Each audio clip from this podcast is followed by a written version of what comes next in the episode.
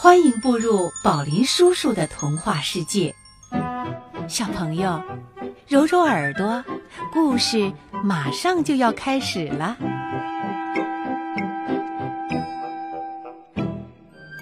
斯卢先生站在楼梯，还是一动不动，他就像一个白色的幽灵。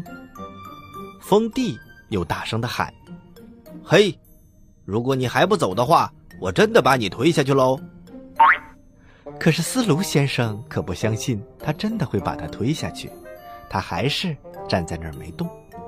风帝向前跑了几步，猛地把幽灵推下了楼梯。斯卢先生一连滚了十几个台阶，终于在墙角处倒了下来，不动了。风帝打完钟回到了房间，他一句话也没说，就倒在了床上，继续睡觉。斯卢先生的妻子等了很久很久，嗯，怎么丈夫还不回来？她终于感到害怕了，于是她就过来推醒了年轻人。风帝，你知道我的丈夫在哪里吗？他是赶在你的前面登上钟楼的。封帝摇了摇头。夫人，没有啊。不过楼梯口的确站了一个人，他不愿意说话，也不愿意走开。我想他一定是一个调皮的捣蛋鬼，我就把他推了下去。要不您去看看，会不会是他呢？如果是他，我真的很抱歉。斯卢先生的妻子一听，哎呦，真的有可能是他。她急忙跑了过去，看到丈夫正躺在墙角，一条腿已经摔断了。她背着丈夫走下楼梯，然后一路狂奔，来到了封地的父亲面前。你的儿子制造了这个巨大的不幸，他把我的丈夫推下了楼梯，我的丈夫一条腿已经断了。你赶紧让这个孩子离开我们家吧。父亲十分害怕，他连忙跑到教堂，开始责怪封地了：“臭小子，这是多么伤天害理的恶作剧！一定是凶恶的魔鬼让你冲昏了头脑，让你犯下了这等罪孽。”封地非常的委屈：“爸爸，你听我说，我想我是完全无辜的。他深更半夜的站在那里，如同心怀鬼胎的坏人。”而且我也不知道这是谁，因此我还让他赶紧走。可是他也不说话，也不离开，你让我怎么办呢？臭小子，你只会给我带来不幸，请你走得远远的，我不想再看到你了。你竟然还狡辩！封地无可奈何。好吧，爸爸，非常乐意。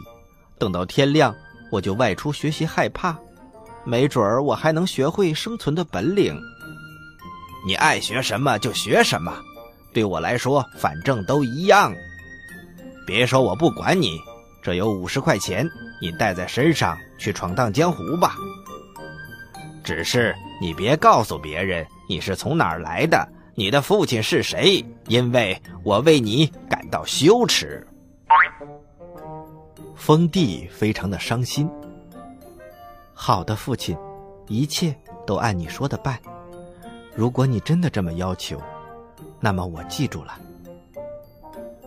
等到天亮，封地带着五十块钱，走在了宽阔的大道上。他口中不断的反复的念叨着：“但愿我能学会害怕。”正在这时，走过来一个男人，他看到封地嘴里自言自语。觉得很有意思，于是就和封地攀谈了起来。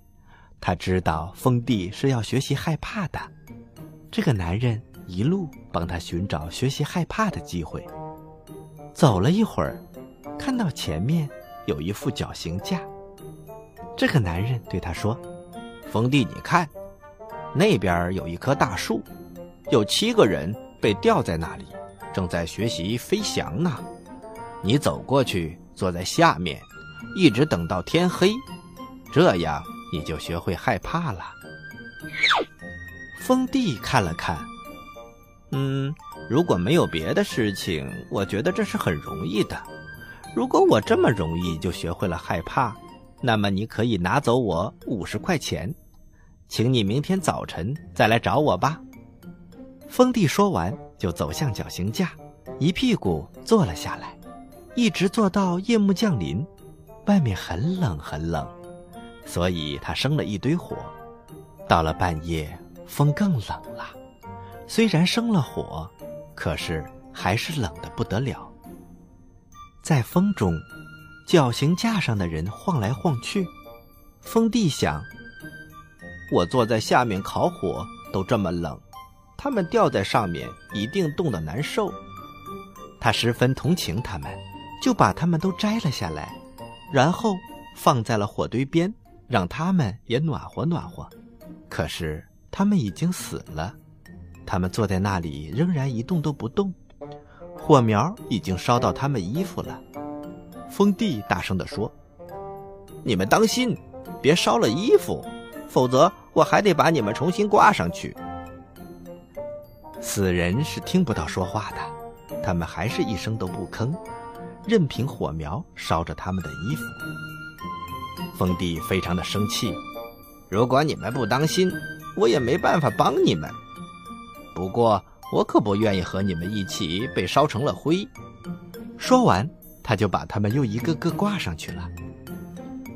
后来，风弟睡着了。第二天清晨，那个男人回来了。他见到风弟，就直接问：“把那五十块钱给我吧，你现在一定知道什么是害怕了吧？”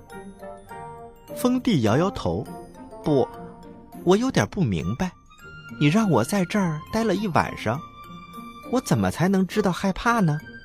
上面的那些人根本没有人张嘴说话，而且十分的愚蠢。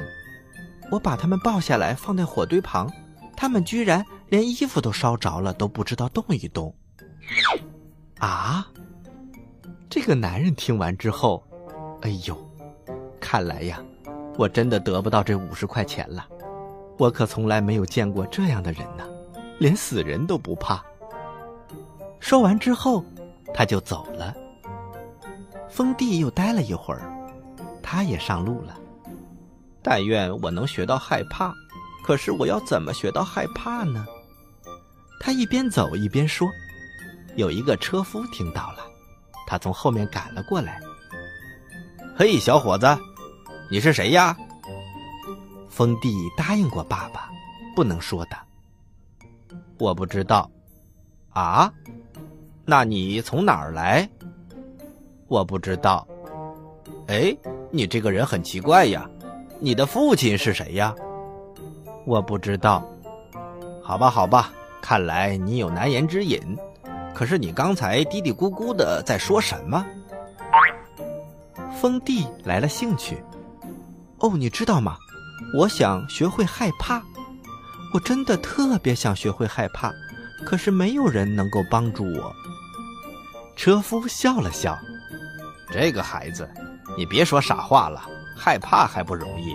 来来来，你跟我来，看我怎么安排安排你，让你学会害怕。”封弟跟着车夫一起走，到了晚上，他们来到一家旅店，今晚就住到这儿了。